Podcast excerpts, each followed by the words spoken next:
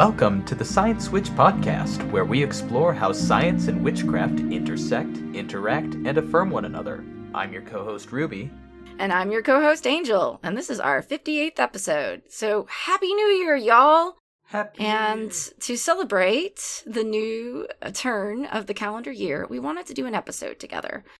We are using the working title of Mind Your Practice, which actually is also a podcast recommendation that I'll put in the show notes. But we wanted to talk about successful strategies towards changing our behavior to adopt more healthy habits, which is otherwise known as keeping your New Year's resolutions that everybody makes during this liminal time of the shift between one calendar year to another. Since Ruby and I hadn't done like an episode where it's just the two of us and we've had a lot of interviews in the last couple of months, we wanted to close out our 2023 and open up 2024 with this discussion about New Year's resolutions and practice habits, and also sort of like some metacognitive ideas about how to develop creative habits that help to encourage and affirm and both increase and enrich our ability to be creatives as well as witches in the world. And so in preparation for this topic, I gotta say, Ruby, uh, you, you were really extra. I mean, I hadn't seen this many citations since I was in grad school, so you know, kudos to you. But uh, it's um a little out of my particular expertise, so I know that we uh we were gonna try to make this a little less pedantic and a little more you know accessible for all of those of us who don't have this background in music education yeah, like okay, I I was gonna read six articles in preparation for this. I ended up reading four, but like seriously, whenever I came across a claim that I wanted to put into the notes, I and they cited it, I had to put the citation. I read four. I I read four articles. How did I get forty five citations? because that is the exponential network of being in the zone with a particular type of scientific field that you vibe with and it's very awesome but Like- it is a lot to see on the page like i will show you all the show notes because there's yeah 45 citations which you know are all leading to an actual article and that is valuable let me tell y'all Yeah, oh my god. The it- was fun seeing which articles were referencing each other and which articles were referenced more than one. Uh, there's a bunch of those that I'll bring up. But like yeah, it was it was This was a research rabbit hole. I will tell you that. Yes, and I just kind of Googled a couple of topics that came to mind, and you know, that I, I feel will be useful for taking this into the perspective of the New Year's resolutions that are right now a lot of people are making most people will break you know it's it's one thing to make healthy incremental changes for yourself eh, but it's another a lot of times people make resolutions that require a level of life change that might not be always accessible to us and also you know with all kinds of chaos that is perpetually something to manage especially for those of us with more chaotic lives. It it's hard to like have a sort of anchor in terms of how much of our attention is taken from us now in this modern world. And one of the reasons i think this is such a amazing topic to bring up right now is as we are standing on this threshold of AI technology taking over what was used to be so much of our own human output and create well, not even just creative but just like necessary information that now AI does for us. Where is it that we as humans that can still create and bring something of value? And I feel like podcasts are something that is a, another medium for this. And you being such a you know amazing musician that i'm so grateful that this year brought into my life i wanted to get you a chance to really talk about this in the sense of how our listeners can adapt some of these strategies and amount like epic scholar amount of research you did for this episode to their own lives. Uh, and I'll tell you, like, before I even did any of this research, before, like, you and I even met, even, mm-hmm. 2023 was the first year I actually decided I'm going to do a New Year's resolution. Mm-hmm. I, pretty much before that, I was the kind of person who would always make fun of people who made New Year's resolutions because I never fucking saw every, anyone follow through with it.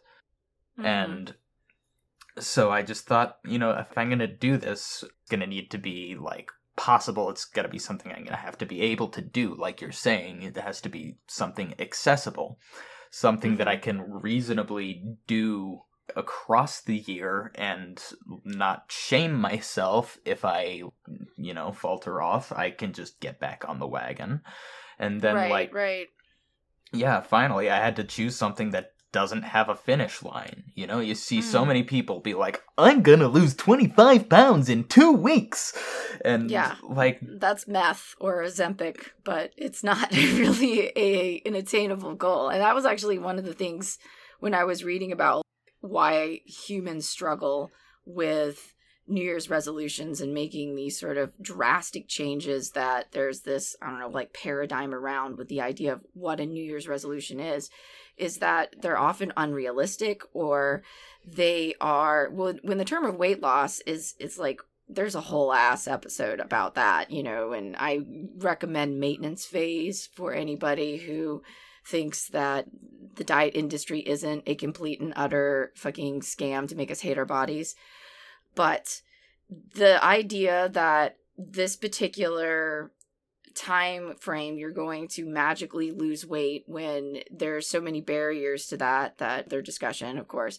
But that is one of the reasons why oftentimes people fail at coming through with it. And so yeah your idea of not having so much of a like a resolution that has a limit but uh, having sort of a mm, almost like a intention yes. for coming into your your 2024 and how that intention would you would go about practicing mm-hmm. that intention. And that intention for 2023 for the audience was to simply do more actions to heal my inner child. Mm, mm-hmm. Yeah. And, you know, that can be just as much as like, okay, it can be like little treats you get for yourself. Like I, am I'm actually going to buy myself this little fifty cent treat that I can yeah have because I fucking deserve it and right. I deserve to be happy. Mm-hmm. But it's also structural change. Right. It's taking an honest look inward mm-hmm. at yourself and saying, what can I do to build positive feedback loops in myself so that I can come not necessarily dig at myself out of this hole, but simply move forward. Yeah. And this is why always I often come back to the artist's way, which I made you go get before the we start recording so you could connect the dots because this is such a powerful idea that I feel so many creatives out there need to hear, especially right now, is that when we our artist selves our inner child and our inner child needs positive affirmations. It needs love. It needs the ability, in times for many of us, to reparent ourselves and go into a time when we were neglected or abused or told that we weren't good enough and that our creativity was not warranted and hug our like give yourself a meditative little hug and say it's okay you are loved and appreciated and worthy of accepting love. And so that is a very powerful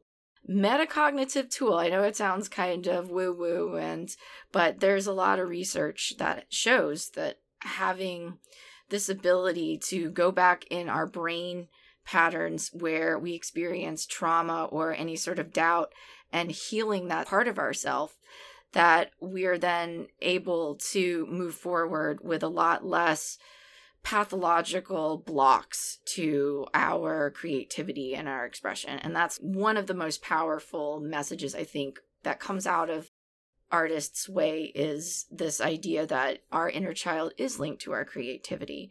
And we were talking about this before we started recording that. I feel like I've had a very creatively abundant year. I haven't done as much 2D art, which has been sort of a through line in the way that I create. In fact, the picture for this episode is going to be some sketches I did of you playing the cello, which I'm excited to show you after the sh- after the episode when we're getting ready to release it.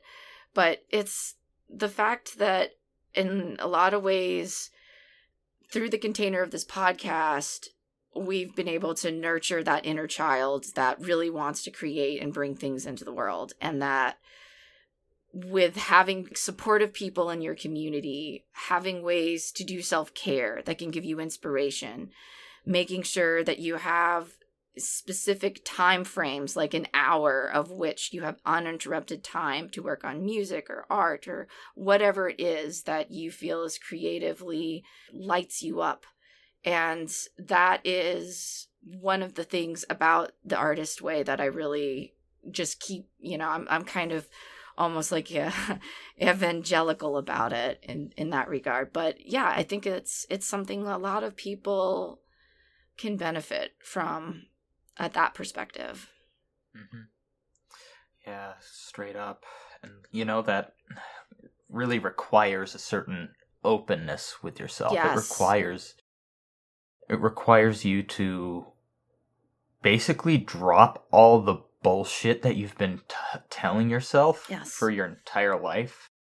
And when I did that, what remained was my trans self. Yes. Yeah. And that's that's that's also been one of the big moments of this of this year is getting to meet each other for the first time in person and doing the trans telethon together, which was a lot of work and a lot of lessons, but also just getting to hang out in person was sort of this huge affirmation of our collaboration and also the fact that you came out as trans when you came and visited me and that was one of the most really touching and tender moments of my year that I'll definitely bring to my death as, as well. So and yeah I mean having you as my collaborative partner that it was finally that moment where you could come out of that chrysalis and step into your authentic self. I mean, it helps that I live in the Portland area and it's very queer friendly here and I'm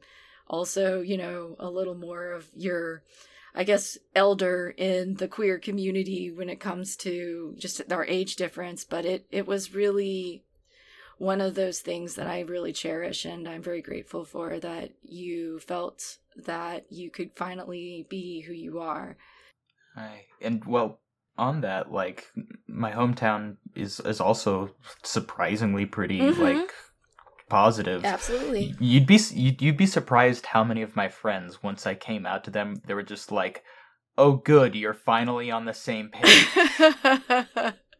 yeah. Yeah. They're like, oh, okay.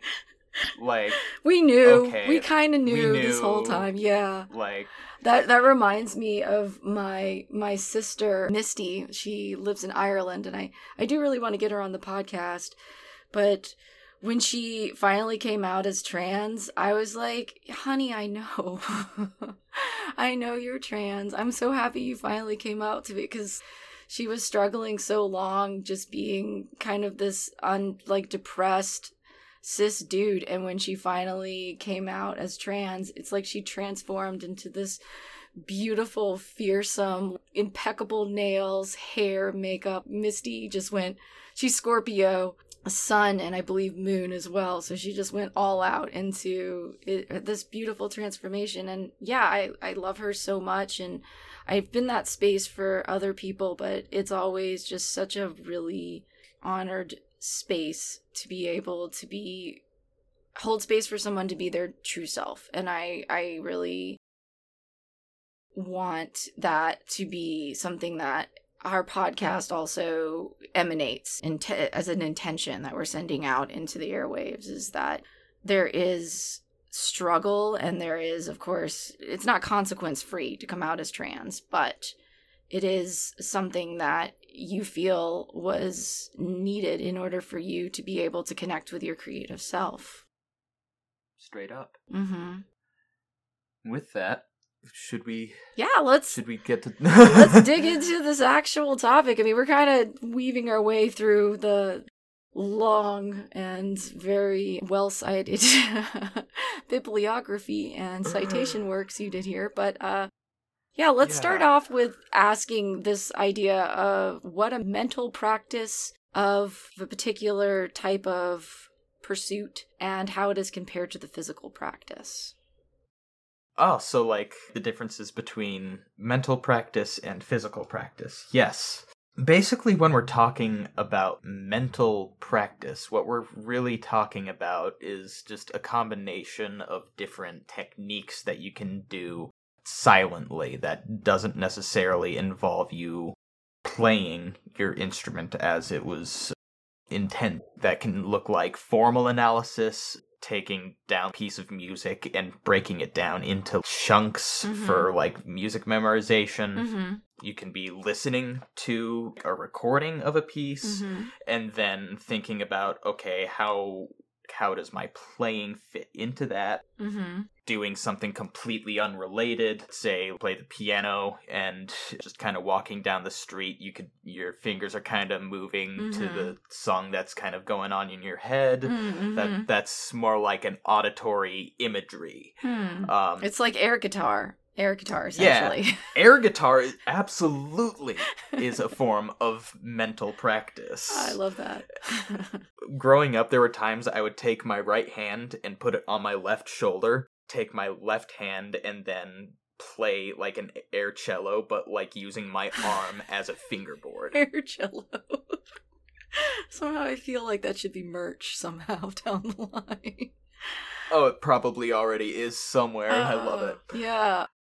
I relate to this because when I was in Kundalini yoga, my Kundalini teacher would tell me that even if you cannot do the physical poses, which now that I know a lot more about the origins of Kundalini yoga, I don't feel as bad about why I couldn't hold my fingers up in a like rigid pose for like eight minutes straight while deep breathing. But if you imagine yourself doing the kriya that in your head it is just as valuable as physically doing it because the brain sort Mhm. of I mean you definitely get a lot more physical aspect of doing the pose but if you keep your mind focused on doing the action it is just the same thing to your brain as physically performing that action and so that is sort of related to what you're talking about in terms of having a way to not directly be practicing your instrument in terms of like musical how to approach a musical practice but always sort of thinking about how to perform or how to play your instrument and the music right? It's about going about your normal day with intention hmm. And going on to more about whether or not mental practice is actually effective Mhm. kind of what the research says is that while yes it's more effective than doing nothing at all Mhm. doing mental practice strategies is better than doing no practice at Mhm. all physical practice is always going to Right. be better it, it's always going to be better but even better than that is the combination Yes. of mental practice and physical practice Right. it's the synthesis of doing both that that ends up getting results and that says absolutely nothing to do with how long it takes or how long of a time you should be practicing yeah there's a in order to get a if books could kill about that book 10,000 hours and basically their entire their thesis was it's bullshit. There's there's not any kind of actual evidence that it's eh, precisely any kind of number what it takes to become great at any particular activity and i think that's important to remember for people who are really interested and invested in an end product to their own creativity. And that's sort of something to think about. It's like I put in all this practice time, which sometimes you have to really monetize the amount of practice time you put into it when you're playing one of these instruments or you're playing fucking electric guitar that's going to have to be amplified. You can't fucking piss off your neighbors in your apartment. There's a lot Mhm. of resource and almost considerations when it comes to practicing music, right? Well, certainly, but kind of going back to when I was Mhm. teaching, when I was largely doing a lot of private Yeah. lessons, I largely taught beginners, elementary student kids, the occasional adult that wanted to dabble in cello. Mhm. But I had a lot of hesitation in telling them, like, hey, can you practice for 10 to 20 minutes Yeah. a day, even to a fifth grader? Because what they're going to hear is, okay, I'm just going to only focus on the fact that I am practicing for 10 Mhm. minutes. I'm not going to focus on whether or not my bow hold is Right. correct, whether or not my intonation's okay. I'm f- main their main focus is okay, I got my 20 minutes in, I'm done, assignment complete. Right, right. It's it's like your approach to the time when you're playing music is to integrate this sort of mental practice that integrates a another layer to the whole time people spend playing music or practicing playing music, you know, and that is yeah, it's not something you can just quantify and say, okay, I'm going to practice this much and I'll get this many hours of practice time Yeah, in. It's not like becoming a pilot, It's right? not- You're not clocking your No, hours like that. it's not how much, it's how. Yes, absolutely. Actually, going to uh, this uh, one study by the same title, it's not how much, it's how characteristics of practice behavior and retention performance skills. Mhm. Basically, they were just noticing different piano players and the what they essentially did was they went to a university and had a bunch of different bachelor's, master's, and doctoral students. They gave them the same snippet of Shostakovich piano concerto and basically had them record their practice sessions into a MIDI keyboard so that all of that could be measured. Mhm. And along the way, they were doing a lot more behavioral analysis. And what they had found that the combination of the practice strategies that characterized practice sessions of the top ranked pianists mm-hmm. they, they were clearly absent in sessions of other pianists although many of the 14 lower ranked pianists did include some of the strategies used by the top three which was like playing hands together early in practice Uh-huh. pl- practicing with inflection early Mhm. on and they were just kind of thoughtfully going through the piece as evidenced by silent pauses and expressing verbal cues saying like oh shit okay and So they were able to really, I guess, delve into the piece in a much more technically impressive way by introducing these mental practice strategies with the MIDI. Well what they had basically found was that the mental practice strategies were about as Hmm. effective as the physical practice Ah, I see. but again the uh, mental practice strategies in congruence with the physical practice seemed to get the best results Yeah. And that Um, that you know speaks to the what we call in yoga the union between mind and body. And that is ex- actually what yoga means in Sanskrit is the union.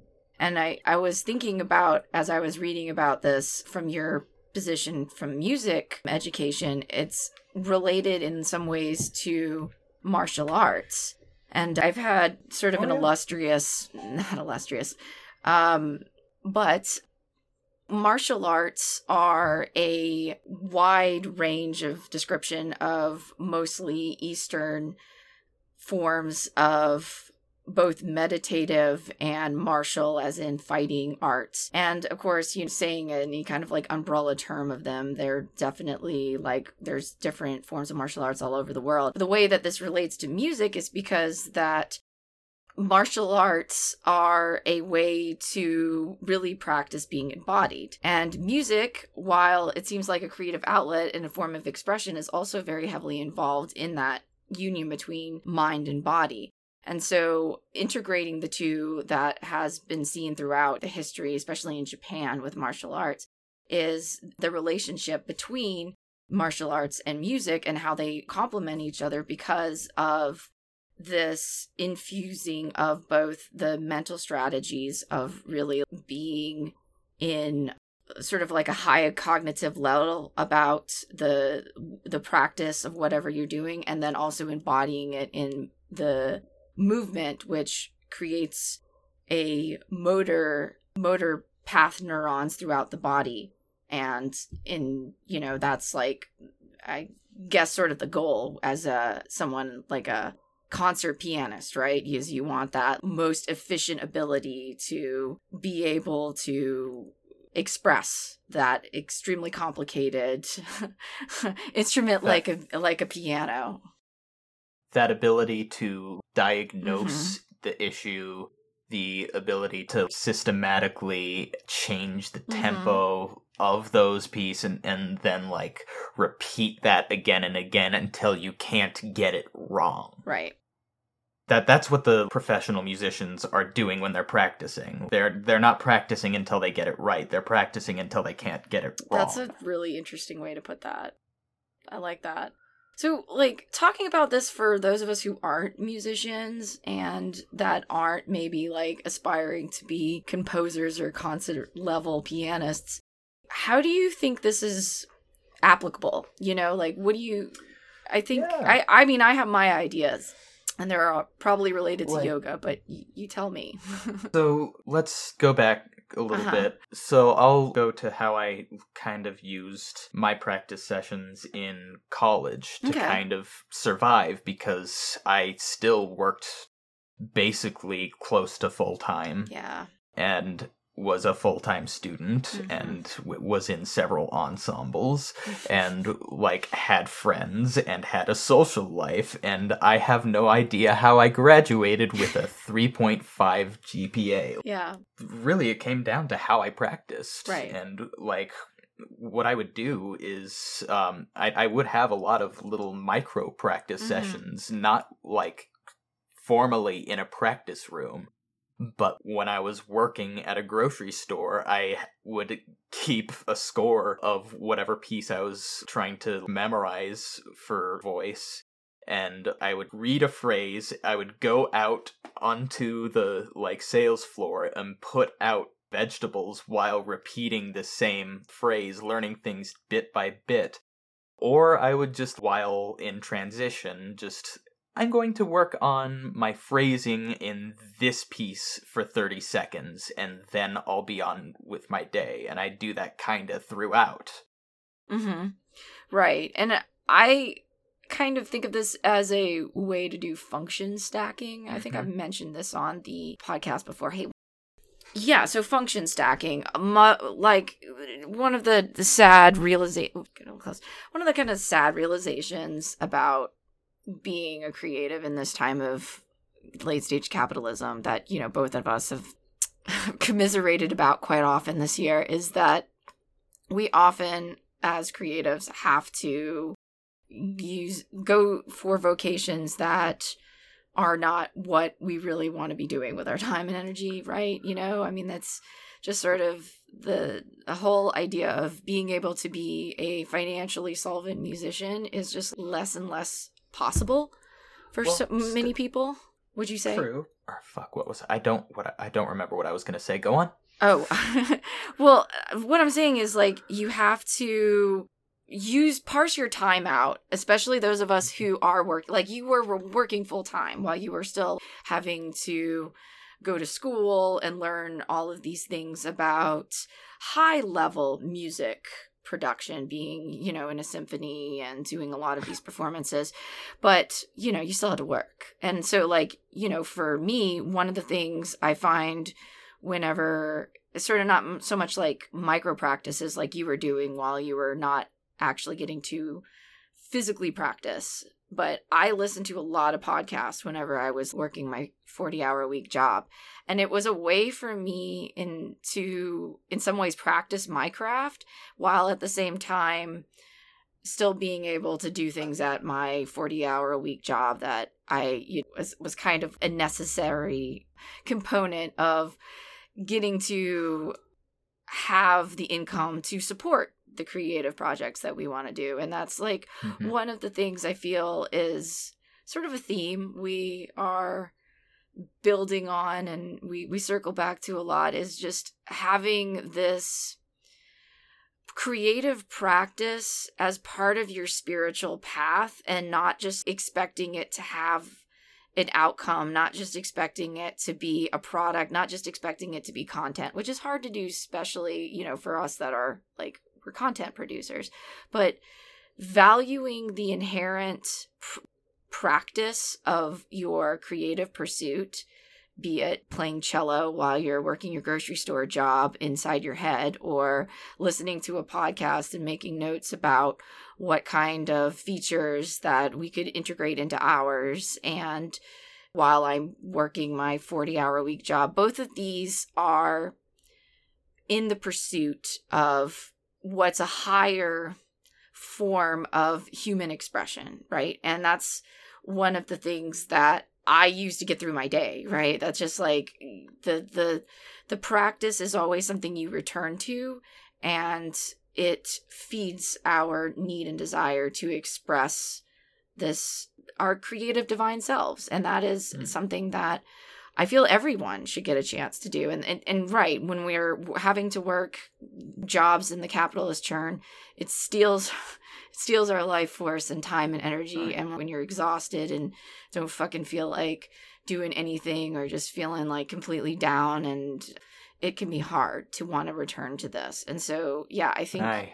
having a way to almost support yourself in these times when we're not pursuing our creative divine selves is really important. You know, I swear when I was doing all of those practice sessions at the grocery store I worked at, I swear it felt like I was Uncle Iroh doing crunches in the prison cage, man. Right. Yeah. Yeah. like it wasn't just to practice getting better as a singer, you know, it was keeping myself occupied to stay sane yeah.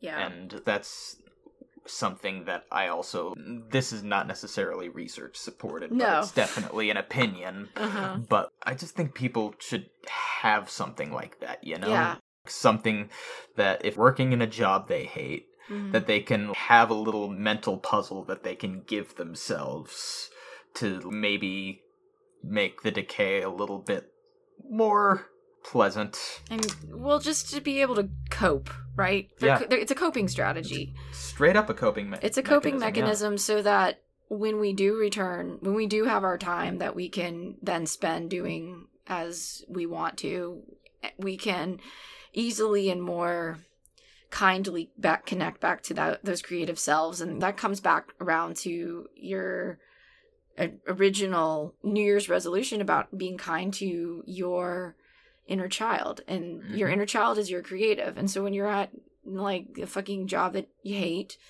you still find ways to connect and nurture that inner child. And that has been one of the ways that i have not just fallen into absolute pits of despair when i was in a job that was really a toxic work environment. But in a lot of ways i was very much needing that job to support myself and there were valuable experiences in that i don't regret any time that i spent but at the same time it was not what I want to be doing. And that is one of the things that I found as somebody who has a lot of you know demands on their time. It's it's how to find ways to almost like take that moment of your own back from capitalism and invest it into your creative endeavor. And Mhm. that kind of brings up the sort of another topic we wanted to talk about which is sort of the the difference between what i guess we i, I think somebody told me or affectionately referred to as noodling versus practicing your music in sort of this higher level way that you were talking about. Do you want to well expand on that a little bit Yeah, that's something we kind of talked about a little bit earlier was when that earlier example with like the whole practice for 20 minutes and that's the thing you're going to be focusing on. Mm-hmm. When you're noodling, that's straight up just you kind of playing your instrument. And honestly, I don't see that much of a distinction between playing your instrument and practicing your instrument. Mm-hmm. To me, they're the same Mhm. thing. Right. It's this distinction of when when I was a little kid, we had a piano, we had a guitar. I was fortunate enough to have these things just around available for me to play and develop mm-hmm. growing. And when I was doing that before school, before societal expectations were introduced, When you were still your your child and artist were the same. straight up, hmm there was no distinction but like there was no concept of i need to practice for a grade or for this upcoming performance or what have you. But it was simply oh what happens if i make it sound like if i do this instead or like oh let's see how this sounds if i play this passage more staccato or f- a little bit more legato or if i yeah i just want to play it in different ways to see how they sound and Mhm. the more you're able to do like that the more of a tool belt you're building and that Mhm. that isn't practice that's just playing your instrument well it, it Yeah. is practice but It is. I think it's it's also, and I, I love this concept to, to synthesize some of these ideas. Is that when you're in this sort of union between mind and body, playing the instrument, it's in a flow state.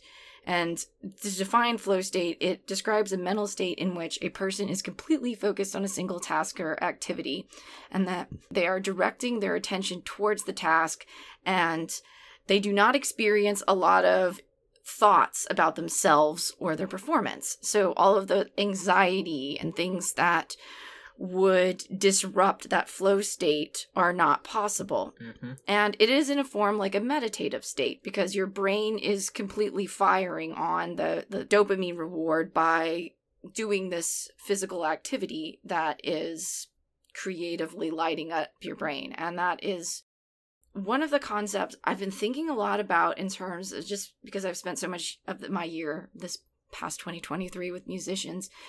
And one of the things I've, I've thought about is, you know, musicians access a greater frequency of the state because of the type of focus of mind and body connection that is required to play music.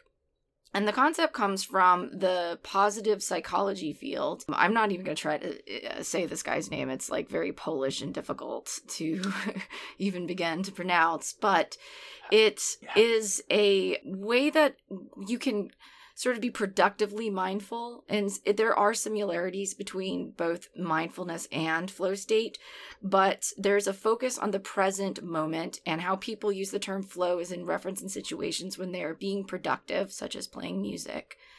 And the characteristics are include the that the task is challenging but not so that they're impossible and it's also rewarding. So as you're figuring out would play it in staccato or i'm still learning a lot of these music terms but yeah that is sort of the reward that your brain is firing on when you are able to give it that sort of connection between practicing your music and then being in that flow state and i yeah and i even just more mm-hmm. importantly you're not going to get in a flow state if you're not playing music you don't like Right.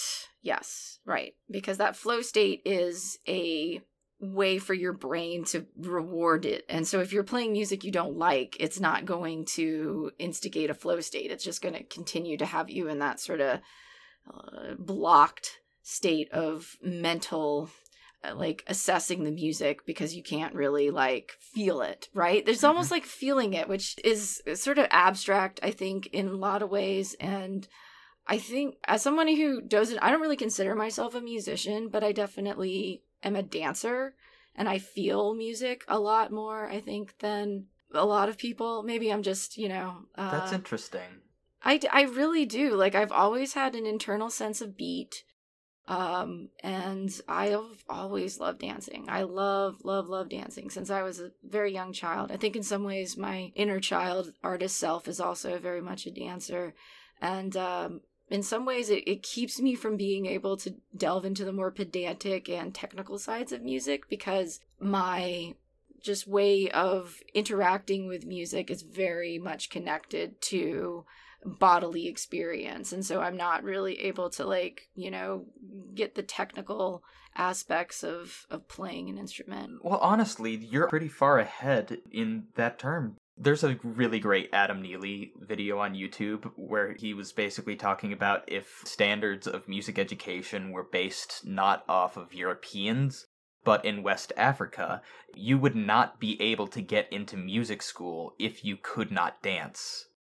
Yeah, yeah. And I grew up in New Orleans, which I think is a city that is very steeped in dance. I loved Mardi Gras. My birthday, I've talked about this on the podcast. My birthday was usually around Mardi Gras, and I love dancing in the streets. I like, love doing second lines. I love seeing jazz bands perform, and it's part of my culture also, I think. And moving to the Pacific Northwest, sometimes I feel that they have almost like this uh, fetish for New Orleanian culture and uh, Creole Cajun culture. And yeah, I mean the food here just doesn't make make my southern homesickness go away, but I do really like how I have a lot more opportunity to experience music the same way I did. And now I know it's nowhere near the same as New Orleans because like in New Orleans you just walk down the street and there's music everywhere. And it's all mm-hmm. kinds of music you know? It's it's really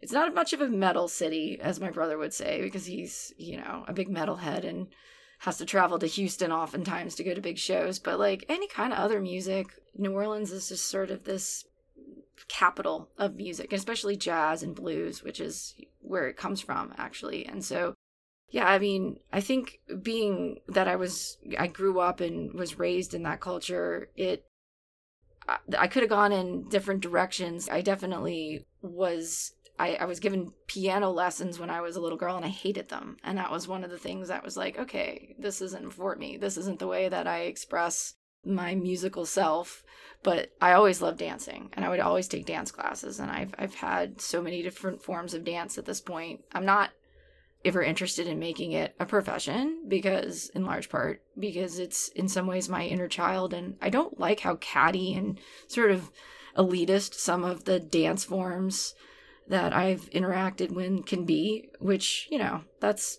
all good to them. You know, I don't want to yuck someone else's yum, but it's, it just always felt to me that it's diminished my ability to enjoy dancing. And so maybe I don't dance in the most technically oh. beautiful oh. way, but at the same time, it's my way of getting in flow state.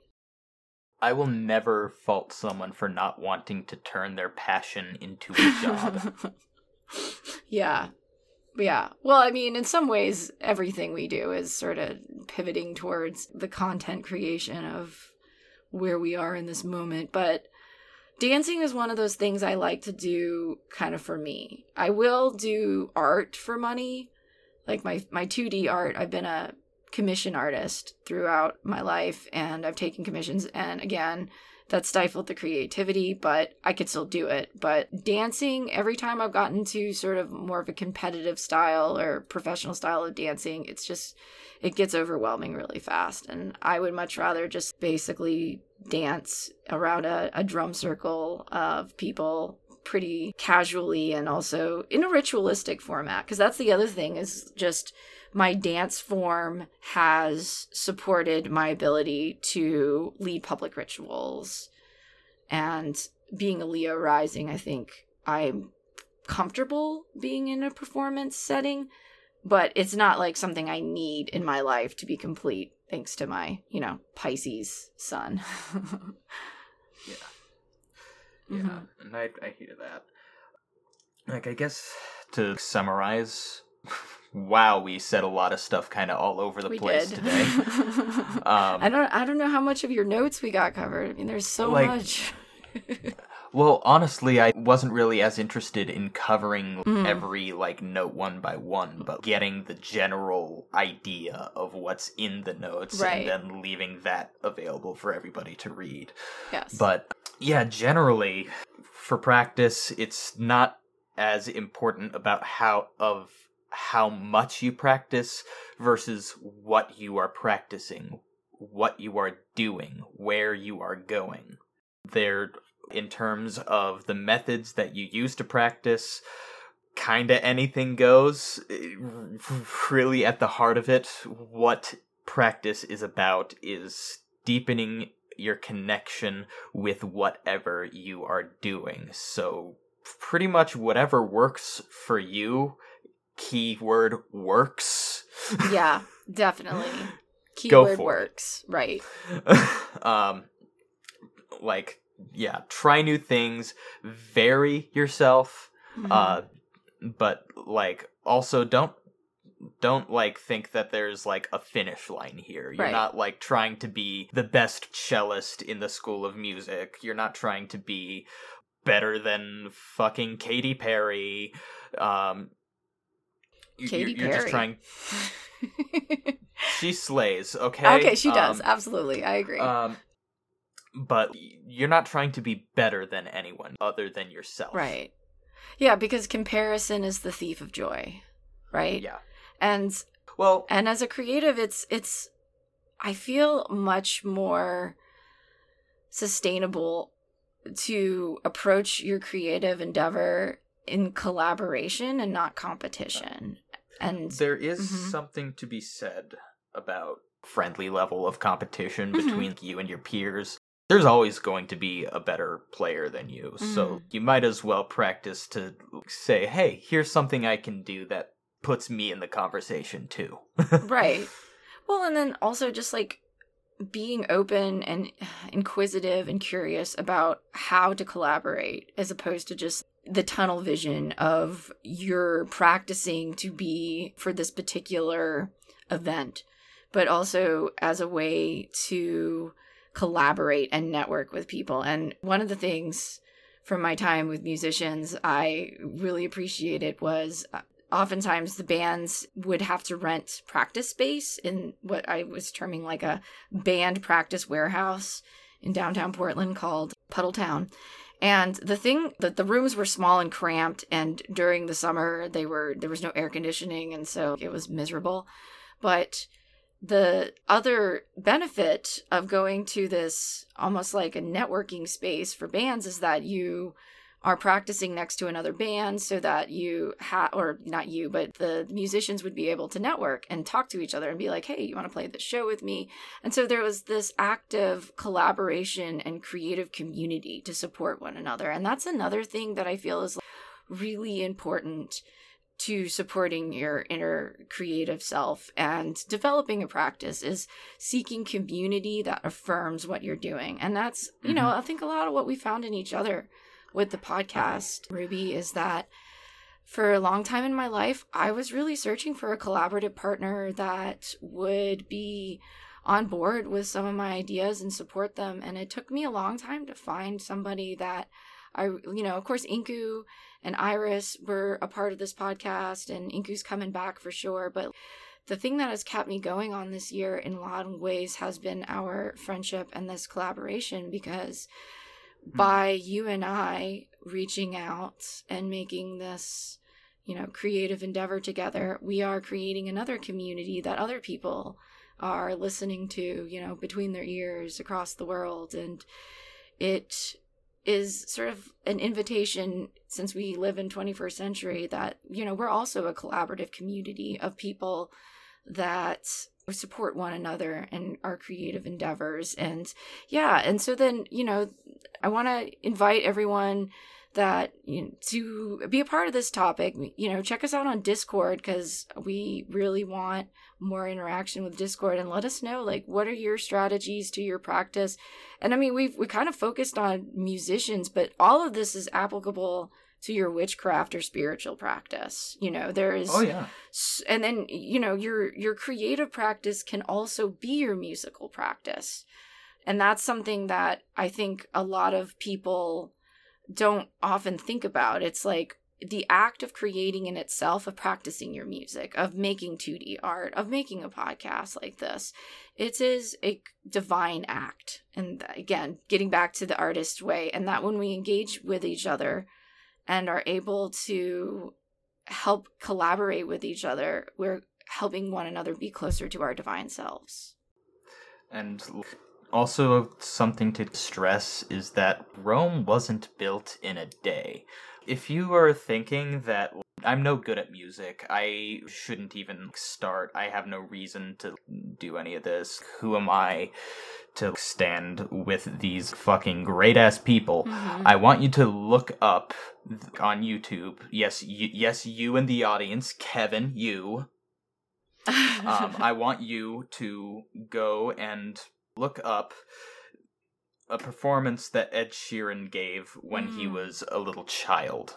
It sounds absolutely terrible, and Ed Sheeran self admits that, yeah, this is terrible, but yo, you don't get the amazing prodigy virtuoso without having a hundred 10 year olds in a gymnasium playing Baa Baa Black Sheep. right, exactly. Like, yeah, you have to love the uh, s- being bad at something. That is totally the way to proceed in any kind of creative practice is that it it's going to take time and also just developing what it is that is your contribution to whatever you're bringing to it. And again, I think it's important to remember that we as human beings are able to be creatives in despite the fact that there's a lot of financial barriers at times to being able to do our creative acts and so having that intention behind it is i feel it, yeah it helps us it helps us be there it helps us show up for our practice make bad sounds. yes definitely Ah. make make do something you love poorly until you f- and and always feel good about it because creativity in of itself is inherently a mystical and sacred act. Also, like, generally, practice doesn't make perfect, practice makes permanent. yes. Yeah. If you yeah, if you're gonna practice doing something badly, you're gonna perform badly. Right. Right. Yeah. That is also uh another thing. I mean with with the whole like I want to lose weight uh you know New Year's resolution, the thing about changing your behaviors is you have to like what you're doing to have that behavior and, and you know of course losing weight itself is such a, a difficult and in a lot of ways biologically impossible task for a lot of people. But if you enjoy whatever it is is the physical action and you don't focus on you know, the gains or the losses in that regards and you just focus on the enjoyment of the activity then it will have rewards. Every day just about i get up and i do yoga. And it's been something i've been continuously doing for the last i don't know like 7 years now and sometimes I'll go like a week without it, but every time I find I'm starting to fall out of it, I come back to it. And that's just what I, you know, that's just life. It's just like coming back to the things that are lighting us up, that are nourishing us, that are self care and connecting to that divine self. And no matter how long it takes when we're sort of in that lower that the slump right? Or uh, falling out of the habit just each time returning and not focusing on what the outcome or the output is. Just that it's a practice not a production. And if you need to take a break, don't hurt don't hit yourself if that break ends up taking a couple years, okay? Mm. I burned the hell out after college Yes. and basically had to wait a couple of years before I could even look at my cello again. Mhm, mhm. But I think th- this sort of perspective, though, integrating these ideas of inner child healing with mental and physical practice and integrating them, it's supports you in a way that decreases the amount of burnout you experience, right? Because again, that brings me back to one of the things I wanted to kind of close out on with the whole idea of flow state. Human beings need flow state. This is something, especially those of us who are experiencing a lot of anxiety or have like generalized anxiety disorders. Flow state is a vacation from all of the nervous, anxious, sometimes what do you call it, animate, automatic negative thoughts. You're not having automatic negative thoughts when you're not noodling on your guitar and, you know, completely in a flow state because that is the way that our brains are able to, in some ways, take a break from the onslaught of all of these things that I think living in the banality of late stage capitalism is constantly and people's expectations and societal pressures. It it gives our brains a break from all of that. And, you know, research has shown that flow state is connected to better performance, fewer distractions, less self judgment, and then a greater motivation to complete tasks and have that aspiration to take your creative endeavors to a polished and presentable form and that it's really important for our physiological health and well-being. And like we said you know your flow state may look completely different from someone else's flow state. My flow state i feel really comes when i'm dancing like when i'm hula hooping i'm just like completely in the zone. And that is something you know i find when i'm not dancing that is a signal for me to say okay why am i so depressed why am i so not in touch with my body. And when you can have that thing to return to that nourishes you, the burnout isn't as severe. Not to say it doesn't happen. Of course, it always happens. You know, all of us are human and we all have cycles in our lives, but having this as sort of a supportive, grounding way to heal ourselves and heal our inner, inner child is, I feel, helps us human better. And that's what it's about. Yes, that's what it's about here at the Science Witch podcast. So let's close this uh, episode out. That I I really liked this. This was fun. I I hope we uh we'll have to do more, just the two of us, and throughout our 2024 year.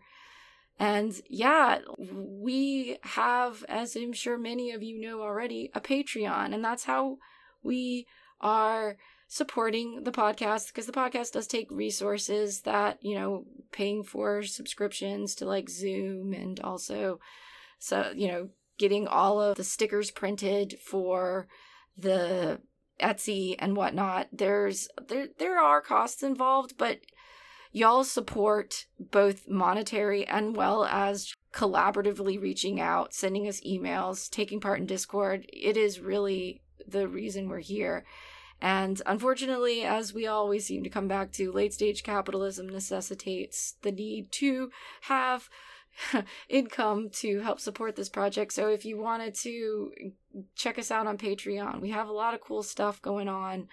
I know I've already started planning this new season of Who's in Bloom. Uh, I've already started picking some of the flowers that I didn't get to talk about last season that I'm definitely going to talk about this season. And Ruby, you've been doing music, which I'm really excited to add to some of our Patreon content. Oh yeah, I'm I I've been just learning I've been learning a lot of synth and sampler things lately and as soon as I get my keyboard repaired, oh my god, it is on. Y'all. I'm so excited. You don't even know. yeah, I just I put out a Who's in Bloom episode on the Christmas cactus, which was also kind of a uh, meditation on late stage capitalism and the holidays and consumerism and how this plant is kind of the antithesis of that. And I used your music that both at the beginning and then I played the full music at the end and I I just love having music for the podcast. It's something that was really just one of my wishes that I was putting out into the universe that you've helped bring into my life, Ruby, is that I I like doing the short form form podcasts, but it makes them just so much more enjoyable to listen to when there's like music and soundscapes and sort of that texture of sound in the background. So 2024 is going to bring that a lot more, especially to our Patreon subscribers.